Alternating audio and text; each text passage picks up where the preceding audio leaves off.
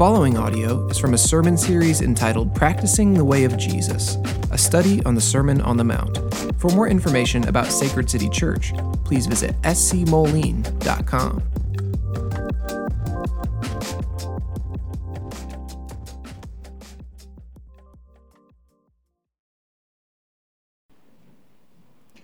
Hear the word of the Lord from Matthew 7 12 to 14. So, whatever you wish that others would do to you, do also to them, for this is the law and the prophets. Enter by the narrow gate, for the gate is wide, and the way is easy that leads to destruction, and those who enter by it are many. For the gate is narrow, and the way is hard that leads to life, and those who find it are few. This is the word of the Lord.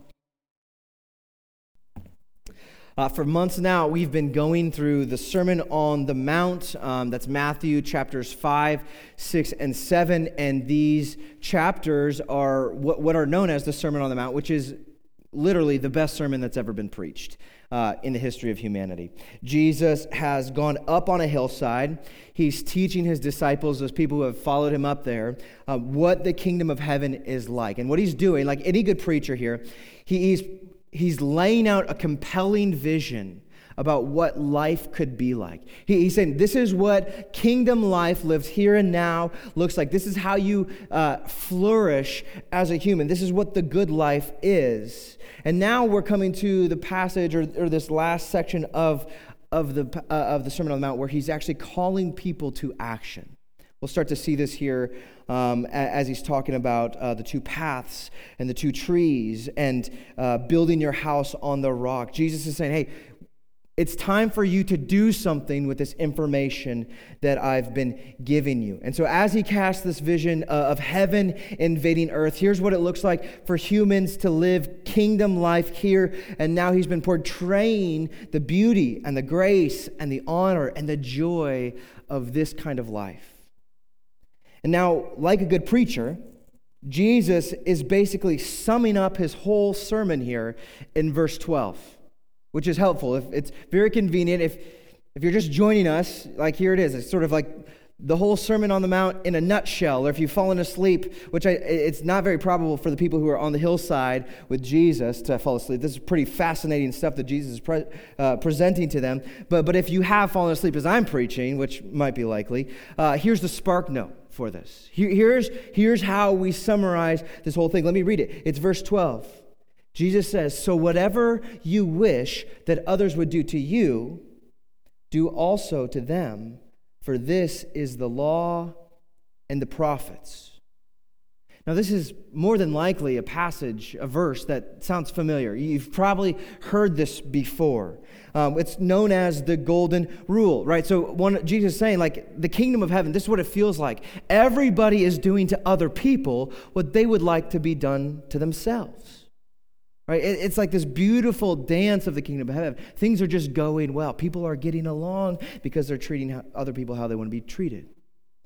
Now, I have to confess here, as a preacher, this might be the most boring verse I've ever had to preach on.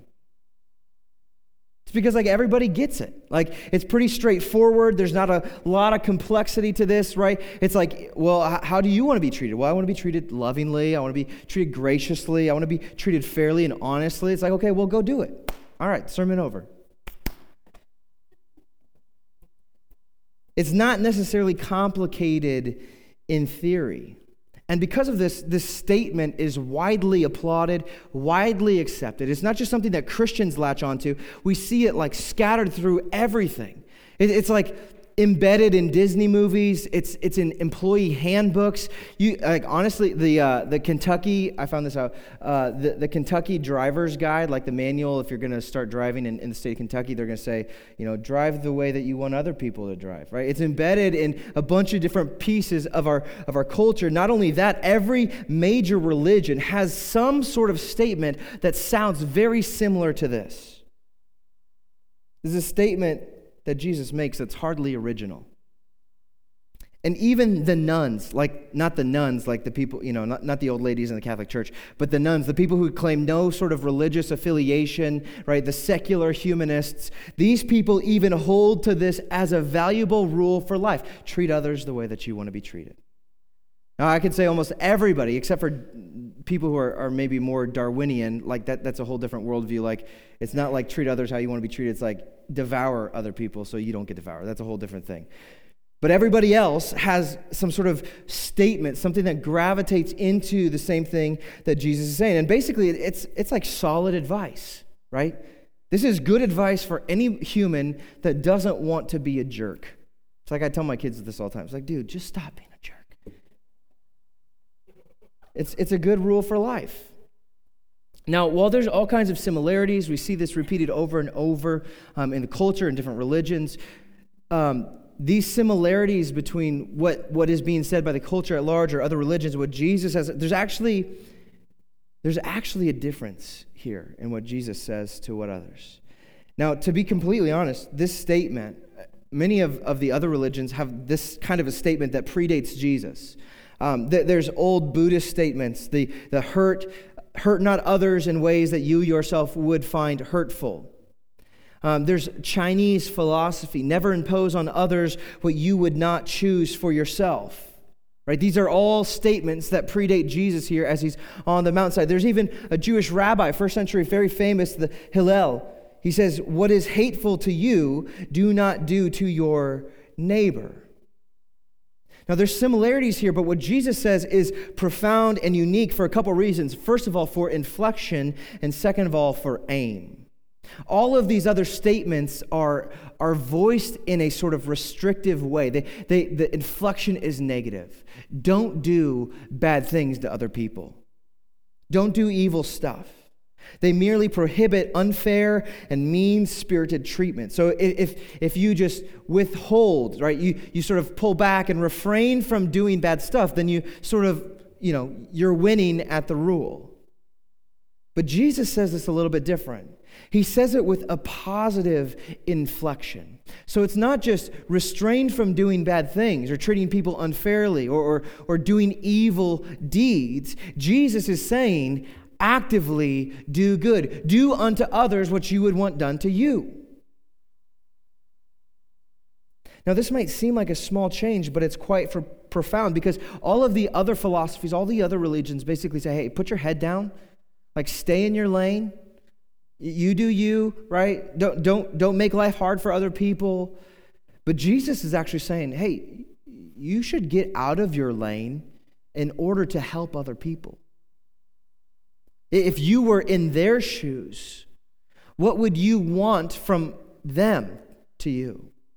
Right? Jesus is putting forward it in a positive way. Do good, right? This is one of the things. I got it right up here, this little bookmark right? One of the big prayers that we've been praying for this year no more, do good, joyfully endure, worship hard. Jesus is saying, actively pursue good. Now, some people hear this and, and like, okay, this sounds nice in theory, but like, how do I actually do this? Like, how am I, like, first of all, at what point do I like draw the line? Because if I want to do to others is what I would want done to myself. Like, there's literally a million people, billions of people in this world. How do I know, know who I should be doing this to? Right? It's easy to get overwhelmed with this. And, and, and you're not alone because even when Jesus is, is preaching on the same thing, he's he, actually, he's preaching about like the, the greatest commandment um, is to love God with all your all, with all your heart, soul, strength, and mind. And the second greatest commandment, to love your neighbors as yourself. And, and, and one of the religious leaders in the day is like, well, who's my neighbor, right? Who, who does this apply to? Who am I supposed to do unto as I would want done to me? It's a question mark. When Jesus kind of moves forward with that, with the answer in the, in the, the story of the Good Samaritan, he says, the answer to this question, like who you do this unto, is whoever God puts in your way. Like whoever God puts in your immediate vicinity here, the people that, that you're intersecting lives with, these are the ones who you are to do unto, regardless of race, of gender, of political views, of socioeconomic status. Jesus is saying, whoever is put in your path, Right? There's no prerequisite for this. It's whoever is put in your path, do unto them as you would want done to you. This is what the calling of the golden rule is. Now, it might sound simple, really straightforward, but this is actually really complex. Like, this runs against the grain of how we're wired. Because what happens is, even though, you know, even though I, I want to do good for myself, I, I love myself, you know, even though I have this, my tendency is to be so inwardly focused. My sinful nature has me curved in on myself, so my blinders are put up and I can't see the needs of other people. I'm only focused on myself and what I have, and so my flesh gets in the way. I can't do this well. I get, I get impatient, I get bullish, right? I just get self centered. It gets so hard to do this because this, this act, the golden rule, is contrary to our human nature. And so, in, in his providence, in his grace, Jesus gives us a community of people to practice this with.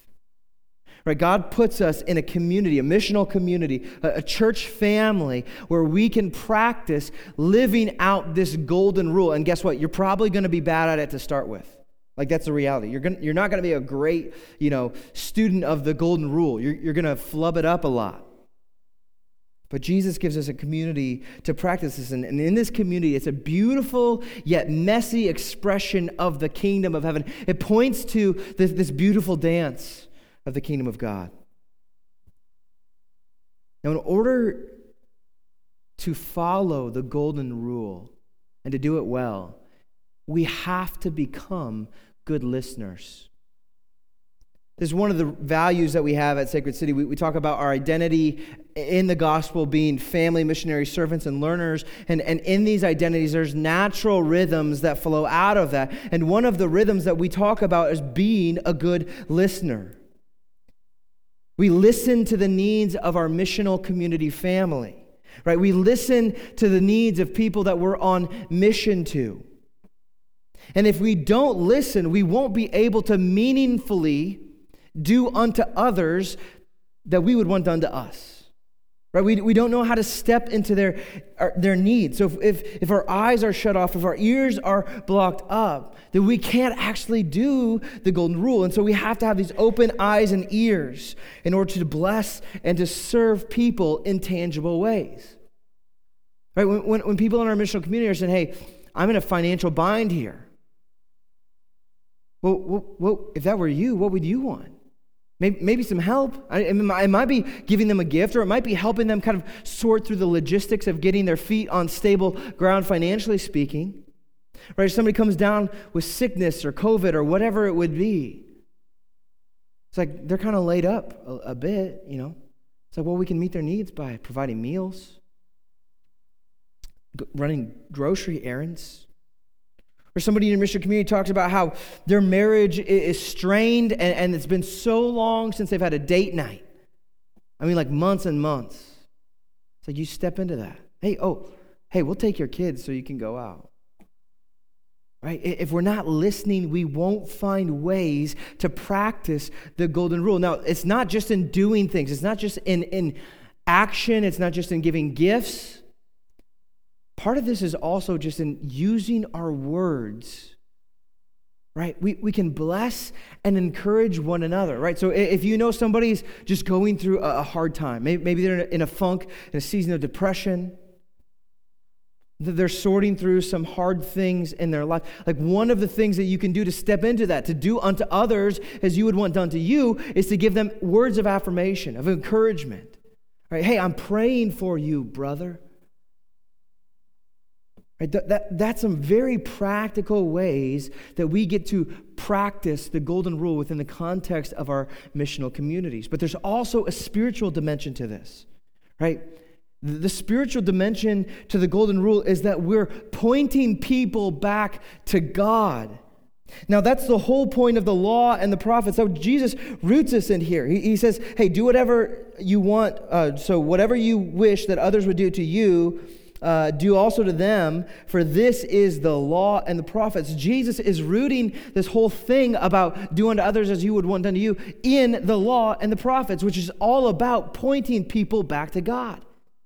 See, the law shows people what it looks like to live a life near to God. Right? If you're breaking God's commandments, if you're pushing him away, right? Say, hey, I, I don't want to do what you're telling me to do. You're, distancing yourself from God.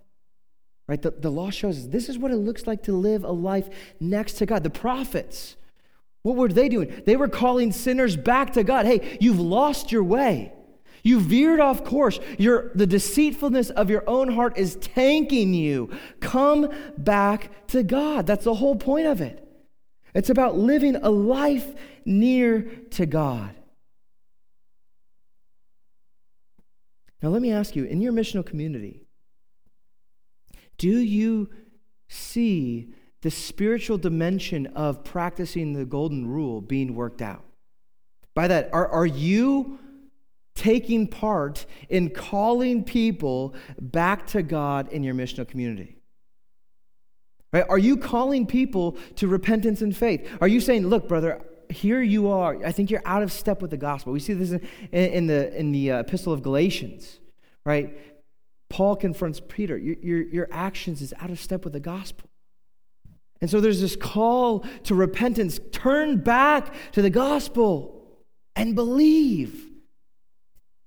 Or are you letting lost sheep wander? Or are you calling a truce with sin? It's like, okay, that, that sounds like a messy thing that I don't really want to step into. We'll just, we'll sort this out in, you know, six months. And, and guess what? By six months, it's going to be a catastrophe. See, the spiritual dimension of practicing the golden rule is calling people back to God. The whole point of the law and the prophets is this. And you might sit there and you think, well, this, this kind of sounds invasive. It sounds like if I'm in missional community long enough, I'm probably going to get called out on my sin. Right? Somebody's going to probably say to me, hey, have you ever thought about this? And, and it's fair. Like, you might be thinking, I'm not sure if I really want that. I'm not sure if I really want people to kind of poke and prod at my heart in that, that way. Now, I think that's probably true. In the moment, nobody wants that.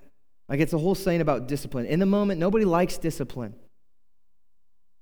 But ultimately, if your heart really belongs to Jesus, then you will want this. You'll want this for yourself. You want people to kind of call you back to Jesus as you veer away. And if you want this for yourself, then we do it for others. See, this is the spiritual dimension of practicing the golden rule, of calling people back. Now, before we jump into this, and you go bull, all bull in a china shop sort of scenario, right? It's like, I'm going to call everybody in my MC is a sinner. I'm going to tell them this week. Right, before you go all crazy like that, the golden rule also informs how we go about calling people back to God. See, nobody wants to get confronted in their sin and then get beat up about it. Nobody wants to get dragged through the mud. Nobody wants to be humiliated as their sin is acknowledged for what it is. Nobody wants to feel judged and condemned. Nobody wants to feel like they're in this legalistic, tight wound community, right? Nobody wants that. And when the church is functioning like that, we're missing the golden rule. We're not listening to Jesus. We're doing something completely different. The way that we go about doing this is gracefully with love. Right? Ephesians talks about speaking truth and love. Now, I think one of the most compelling places in the New Testament uh, that, that speaks of this is Galatians chapter 6, verse 1. Paul says, Brothers, if anyone is caught in any transgression. Now, the, this kind of what he's talking about, caught in sin, caught in transgression, isn't like, aha, I got you. It, it's more like a, a wounded and vulnerable animal that has its foot caught in a snare. Right? That, that's the imagery. If your foot is caught, so you see somebody in your missional community that is twisted up in this web of sin, Right now, th- there's a difference, like to speak to that kind of person who's found themselves caught, ensnared in sin, and somebody who willingly gives themselves over and over and over to sin. There, there's a bit of a different conversation that happens here. But, but if we're saying, hey, this person that's found themselves caught in sin, he says, you who are spiritual should restore him in a spirit of gentleness. If anyone is caught in sin, restore him in the spirit of gentleness. See, when missional community is functioning the way that it ought to be functioning, there is this healthy balance of, of confrontation and gospel application. Right? It's like it's like pedals on a bicycle, okay? We we confront our sin eh, and we confess our own sin at that. Like some, you probably don't need to wait to be confronted. It's like you, you have the permission to go ahead and con- confess your sin to your brothers and sisters so they can pray for you. Right? But it's this confrontation and gospel application. And when those two things are happening over and over and over, we start to create a gospel community. Right? A gospel culture where the golden rule is, is applied in the different facets of life. And you see this person who's caught and twisted up in sin, then restored, right? This sort of reconciliation. They're, they're brought to a better place. No longer are they looked down on, but they're restored. They're elevated to a place and done so in a, in a spirit of gentleness. See, this is what it looks like for the golden rule to be worked out, right? Calling people back to God in a spirit of gentleness. Now, what this shows us is, is in the golden rule, the ultimate aim is not to make better humans. The ultimate aim of like other philosophies, other religions is to make better humans. That, that's what it's about. The golden rule is to make you a better human. But in the gospel, right, in Christianity, Jesus' golden rule, his aim is to bring people nearer to God. This is why Jesus is completely different from other religions and philosophies. It's not just becoming better people, but becoming godly people, God loving people.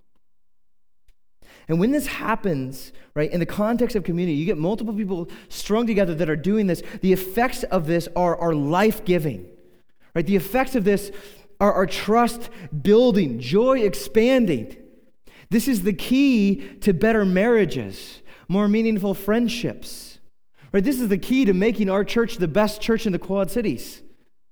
And I'm not really concerned about that, but it's inevitably going to happen if we're practicing the golden rule. It's a command to do good. Now, just imagine for a moment here the effect that if, if half of the 40,000 people in the city of Moline would commit themselves to following the golden rule according to how Jesus instructs it. What kind of a city would we have? Can you imagine how fun of a city this would be to live in? Like people would be flocking, you know, like I'm going to be honest with you. People are exiting. You know, you talk about Chicago, you know, people are exiting Chicago, getting out of Chicago for whatever reason. I've got my opinions, but it's like people are exiting Illinois. But wouldn't it be crazy if the kingdom of heaven was manifested in power? manifested in love as Christians, brothers and sisters, are, are loving each other as they would want to be loved. See, that would get people to stick around, regardless of how high taxes are or who's the governor.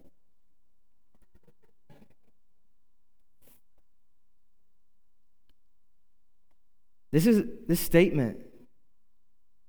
This statement that Jesus makes, right? The golden rule hey, do unto others as you want done to you. Widely accepted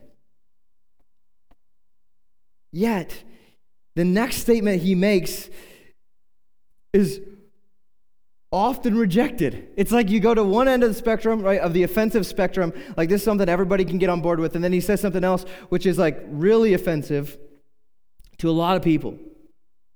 See, where there's a consensus on verse 12 and the Golden Rule, verses 13 and 14 could not be more offensive. And this is something that I think as Christians we tend to forget that Jesus says a lot of offensive things. We tend to apply this sort of K-LOVE filter on Jesus where he only says what's positive and encouraging and uplifting, right? Only the stuff that you slap on a coffee mug or embroider on a pillow or whatever you weirdos do. It's like Jesus only says the happy, clappy. He wants to be your Valentine. He's going to whisper sweet nothings into your ear. Like Jesus, okay, Jesus has a lot of beautiful and assuring things to say to us. But there's a lot of really confrontational things, a lot of really hard things, a lot of things that people, modern readers, would look at and say, this is narrow minded. This is not politically correct. Like Jesus, it sounds like you're off your rocker. Now, the mark of a true disciple is not somebody who who cherry picks things that they like from Jesus. So it's like, I'm going to take all the positive things that Jesus says. A mark of a true disciple is you take Jesus and all that he says as one whole, and you build your life on that. That's a mark of a true disciple. Now, there's, there's a really interesting scenario um, in John chapter 6 um, where Jesus is saying, first of all, he talks about the resurrection as this like glorious, awesome thing that he's presenting this vision of. And then he goes into the, talking about the Lord's Supper, which, by the way, if like you're not a Christian and you read this, it's like, Jesus is weird. He's talking about eating his body, like eating flesh and drinking his blood. It's like vampire stuff. It's like, and people that are listening to Jesus talk about this are weirded out. He's like, they're literally saying, this is, a, this saying is too hard for me to understand. And what happens is you get one group of people that they like some of the stuff that Jesus says, but then they come to this stuff and they eventually walk away from Jesus. They say, well, yep, Jesus, you're kind of a lunatic. I'm going to be on. Like it's the whole C.S. Lewis, like Jesus is either, either a Lord or he's a lunatic, right? There's no middle ground here. That, that, that Jesus has sort of a, a, polarizing effect. You either accept Jesus or you reject Jesus. There's no neutral ground.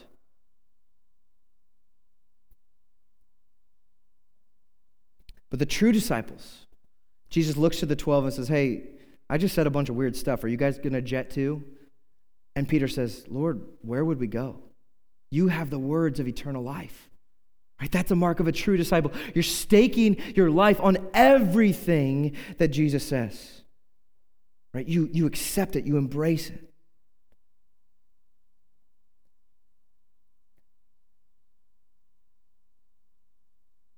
Our, our culture is cool with taste testing some of the things that Jesus has to say. It's like going to Sam's Club, you know, get the little sample.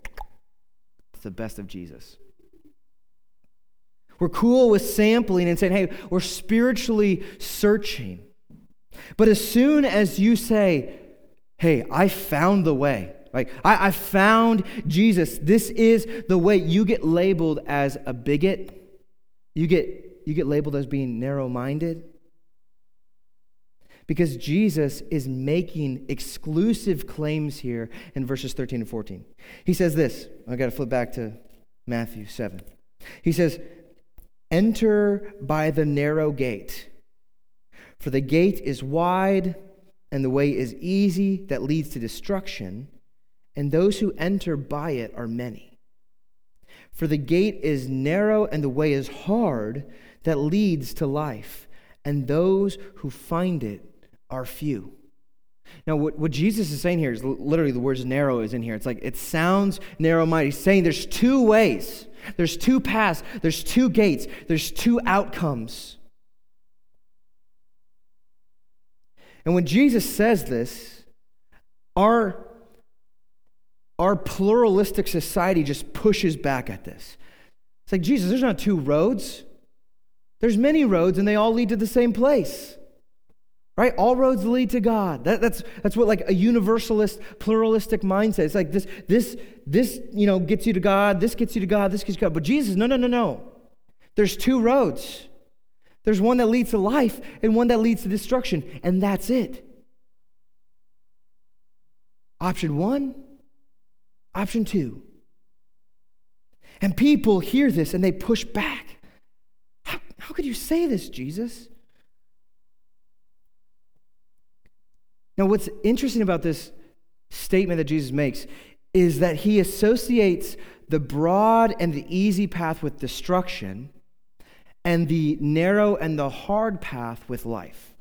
Now, typically, it would be the inverse. Like, broad, like the broad way has sort of like positive implications, like freedom, it's opened up, like there's room to move and live. And the narrow carries negative connotations, right? It's, you're, you're pinched, you're squeezed in, you're, you're, you're getting squashed and suffocated, right? But Jesus says, actually, this is what's, what's so unique about the kingdom of heaven it's upside down, right? In the kingdom of heaven, it's the inverse.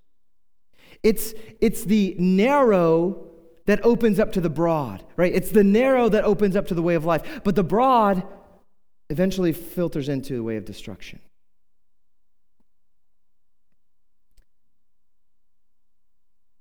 Now, Christianity from the outside looks restrictive and narrow. Jesus is saying there's one way to heaven.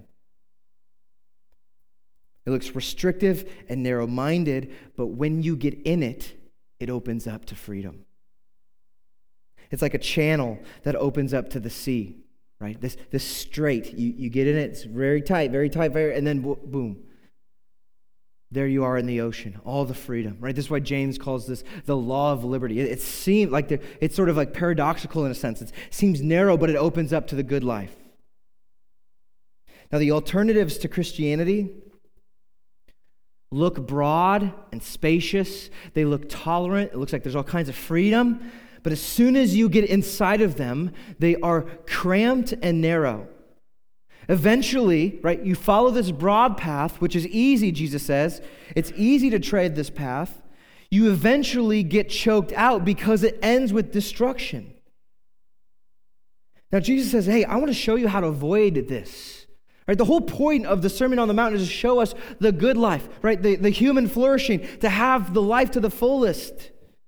Jesus I want to show you how to avoid that path of destruction so you can find true life. And he says, you have to enter by the narrow gate. That's the only way to live the good life. There's no way to live the good life aside from going through the narrow gate. Now, as we look at this, we have to notice the order here. Because Jesus, he, doesn't say, hey, travel the path and then get to the gate. He says, there's a gate which opens up to a path. He says, first enter the narrow gate, and then you'll be on, well, it's the hard way. Let me be honest, it's hard. People tell you, come to Jesus, become a Christian, your life gets easy. It's a myth. Like, you're, Jesus told us already, blessed are you when you're persecuted on my behalf.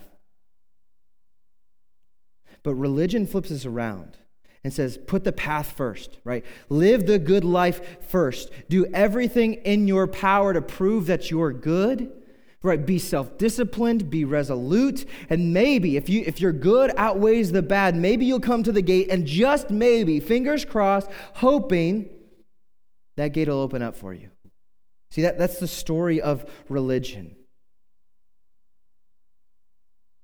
Now this is why like religion is the reason why the true way is seldom found. Jesus says, the way to life, those who find it are few. The, the broad path, the broad gate that leads to destruction, there's many on it. That's a reason, that's why it's wide, that's why it's broad. See, religion siphons people away from the true Jesus. You can immerse yourself in religion and trying to be a good person that you completely miss the narrow gate of Jesus. But Christianity won't let you do that. Christianity is all about Jesus from beginning to end. Because Jesus is coming to us on this mountainside not just as a good teacher to point us to the gate, to point us to the way, to point us to the good life. Jesus is himself the way, the truth, and the life. None come to the Father except through him. He is the gate. And Jesus is standing here on the mountainside saying, This is your only hope if you want to live the good life. You have to go through me. Now, this is why in the previous passage that Ash, Ash preached on last week, we see this language seek, find, knock. Like these things are connected here, people. It's like if you can find, if you can seek and then find the narrow gate, ask and it will be opened for you. See, this is the good news of the gospel We don't have to stand outside the gate and wonder if it's going to open up for us. We don't have to stand and wonder, man, did, was I good enough this week? Did I live a, a life that, you know, did, did I really embody the golden rule very well this week? And, and hopefully, hopefully it opens up. No, the gospel says that Jesus doesn't turn away anybody who calls on him. The gospel says the gate will open. Now, here, here's, here's what I mean. To go back to Genesis chapter 3, Eden, all right, you with me here? Eden, this beautiful paradise. If sin weren't introduced into this world, we'd all still be in Eden and we would be living this flourishing life. We wouldn't know the difference. We wouldn't know what it's like to be under this cursed, you know, place. But Adam and Eve chose to reject God's way. So they opted to do their own thing. They pushed away. So they broke the law, the one rule, right? Don't eat this tree. Right? They pushed away from God. They put some separation between God. And, basically, they're saying, hey, I want to have the kingdom without the king. That's the whole concept uh, of secular humanism. I want the kingdom of God without the king to tell me what to do. I just want it my way. And it's never gone well for human beings. It's never gone well. It always ends in destruction. And as they get removed from the Garden of Eden, God blocks off the gate into the garden and he puts an angel there with a flaming sword. This is real. I'm not making this up. It's in Genesis chapter 3.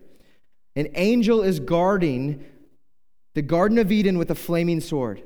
Right? The way that you want to get back. It's like inside of the inside of Eden is the good life. Inside of Eden is a life lived next to God, within the confines of God. It's the law of liberty. All of that, it's there. That, that's what we're homesick for. But there's a, a flaming sword, an angel with a flaming sword guarding the gate. how are we ever going to get in? If God is holy and we're sinful, right, they're not compatible. See, the way the gate is opened is because Jesus took the flaming sword for us. See, Jesus took the sword and it broke him in half. Right? He was crucified. His life, his blood was spilled out. And he did this so that we, through faith in him, as we receive his righteousness in the gospel, could pass through and regain entry. See, this is how we know the gate is open. Jesus opened the gate. It was his perfect life, not mine, that opens the gate. And in this, Jesus opens up the way to life. It's hard, right? Stay around for a little bit, right? Give your life to Jesus. You're going to find that it's not necessarily roses and daisies. There's a lot of beauty. There's a lot of joy, but there's difficulty. But Jesus opens up the way to the good life for us, life to the fullest. Now, let me just tie these last two things together as I close. Let's take the gate to the good life and the golden rule. Right, how do these things, like, why are they smashed right next to each other? I think it's because God really wants his people to be on mission. Like, God really wants his people to be proclaimers of the kingdom of heaven, of the good news of the gospel, to be evangelistic. Now, if you're a Christian and you've walked through the gate of Christ, right, you're on the hard way, the, eh, eh, it's hard way, but it's, it's the way to the good life. The most loving thing that you can do to people who are not on the same path, right? Because Jesus tells us there's many people who aren't on this path. Like you know people at work, in your neighborhood, in your family who aren't Christians, who aren't on, who have not passed through the narrow gate yet. And the most loving thing to do would be for you to tell them about Jesus, this narrow gate, the way that they can have the good life and the way to eternal life with Him. There's a, a YouTube video uh, of Penn Jillette, the one, half of Penn and Teller, like the famous magician duo. And I remember seeing this uh, through Porterbrook material a couple years ago, many years ago. He basically tells a story about how a guy saw a show and came up and was hanging out afterwards and gave him a Bible. And, you know, Penn is, is a, you know, self-proclaimed atheist. He really doesn't want anything to do with God. But there was some guy that cared so deeply about him that he came up afterward and said, Hey, I appreciate you, what you're doing. I love the entertainment. I love what you do. Um, but I, am concerned for your soul. He, here's a Bible. Would you, would you read this? And like maybe we can talk, email, interface a little bit about what you think about this, because I think that this is really crucial for you. And, and Penn, in this, you know, I don't know if you read the Bible or anything, but, but Penn Jillette says, listen, if, if you're a Christian and you believe that you have the only way to eternal life, that you have the only access to life with the Father, to the good life, how unloving is it of you to stand back and let people who are going on the path of destruction to keep on going? It's like standing back and you see somebody in the middle of the road and a bus is coming and you don't do anything to help them. You don't shout, say, hey, hey, move, look out. Yet that's how many of us are. Right? We get we feel weird about sharing our faith. I mean, just the, when's the last time you shared your faith with somebody? When's the last time you told somebody about Jesus? See, what Jesus is calling us to do when the, with the, the good life, the gate to the good life, and the golden rule meet together, he's calling us to a life of gospel witness, to live godly lives, but also share, like speak and proclaim the truth about Jesus. C.S. Lewis says the church exists for nothing else but to draw men into Christ. See, we can put on a nice little, you know, Sunday gathering. We can do, you know, the whole rigmarole of missional communities. But if we're not drawing men into Christ, we've lost our purpose. We've lost the function, the witness, the whole purpose of the church being here. Now, this isn't some sort of like legalistic thing like share your gospel and then Jesus will be happy for you. This is an overflow, right? Like if you really understand the gospel, if the gospel, if you're swept up in the story, if Jesus is sweet, if he's the most beautiful thing, the most true thing in your life, then your natural progression is going to be to share the gospel with other people, right? To do unto others, to tell unto others what you would want told to you. See, this is what Jesus wants to do with the church. There's this internal family business, right? How, how we live out the golden rule to one another. But there's also this reality of, hey, we're missionaries here. We're sent to proclaim the excellencies of Christ. I pray that we would be a church that lives out both through the power of the Holy Spirit. Heavenly Father, we thank you for your word this morning. We thank you that you are the one who has the words to eternal life. Where else shall we go?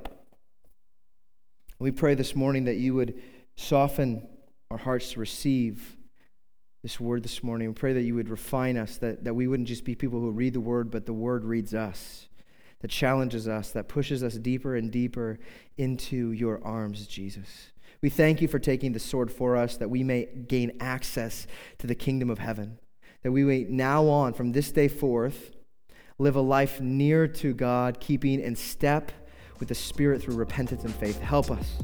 We ask this in Jesus' name.